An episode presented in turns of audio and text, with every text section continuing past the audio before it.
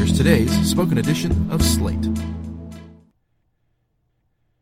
Chuck Schumer is greatly overestimating Trump's popularity. The midterms were a stunning referendum. Democratic leaders should act accordingly. By Jamelle Bouie.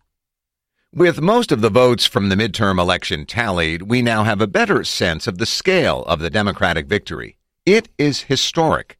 Thus far, Democrats have earned more than 8.8 million more votes than Republicans, flipped 39 seats, and are poised to win a 40th as election officials continue counting ballots in California. In terms of their House margin, this makes 2018 the Democratic Party's strongest midterm performance since Watergate. The popular vote margin is also a record high for Democrats, representing a decisive repudiation of the president and his party. This should make concrete a still underappreciated fact of the political landscape. Despite endless profiles and analysis of his most outspoken backers, Donald Trump is deeply unpopular.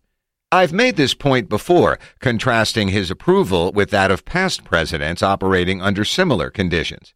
Historically, low unemployment, modest growth, and the lack of a major highly visible foreign entanglement has been a recipe for high presidential approval ratings. Even in an age of high partisanship and polarization, where partisan identities drive assessment of objective economic conditions, you would expect the president to benefit from our growing economy.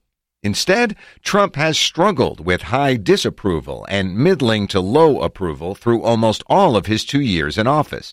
A majority of Americans have disapproved of Trump for all but the first few weeks of his presidency. At present, according to 538's adjusted average of his standing, just 42.5% of adults approve of Trump's performance, while 52.5% disapprove, for a net approval rating of minus 10 percentage points. Individual polls, such as Gallup's most recent weekly survey, show Trump with just 38% approval and a whopping 60% disapproval. The president's unpopularity is more apparent when looking at individual concerns. The public prefers congressional Democrats' approach to every issue other than trade and the economy over Trump's, according to the Pew Research Center. More Americans want Democratic congressional leaders to take the lead in solving the nation's problems than they do Trump, 55% to 43%. A bare majority of Americans, 51%, are afraid Democrats won't spend enough time investigating the president's scandals and misconduct. The president is not a Teflon Don, immune to the slings and arrows of ordinary politics, nor does he represent a silent majority or speak for some class of forgotten Americans. Exit polls show the reverse. Democrats swept most demographic categories, winning voters under 50 by decisive margins and nearly splitting the vote among voters over 50. Break the electorate down by age and race, and the Democrats' performance is even more striking. Democrats won, or had an even split, with every group other than white Americans 45 and older.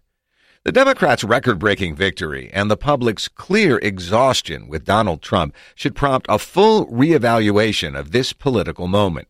Instead, when faced with Trump's demand for $5 billion in funding for his border wall with Mexico, Senate Minority Leader Chuck Schumer offered the 1.6 billion that Democrats had previously agreed on.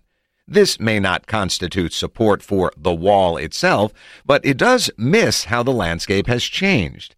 The president's immigration policies are unpopular. Schumer had political space to make a lower bid or no bid at all, but he doesn't seem to grasp the extent of his party's political advantage or understand the value of opposition.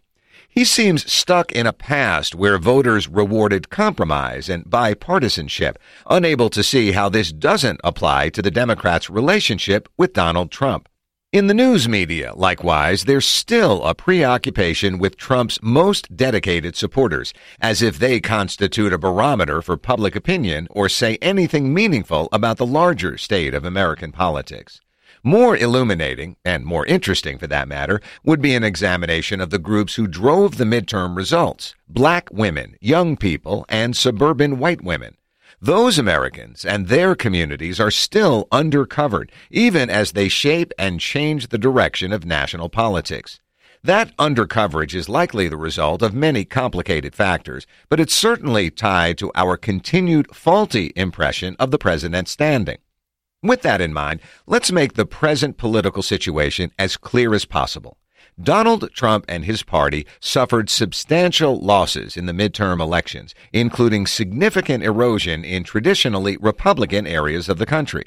Indeed, if one took the Democrats' popular vote performance and mapped it onto the Electoral College, you would have a solid Democratic win, underscoring the president's electoral vulnerability. Beyond elections, the public has rejected most of Trump's agenda, from the once heralded tax bill to his draconian immigration policy. His former campaign manager faces further charges for lying to the FBI, and Trump himself may be entangled in this latest development.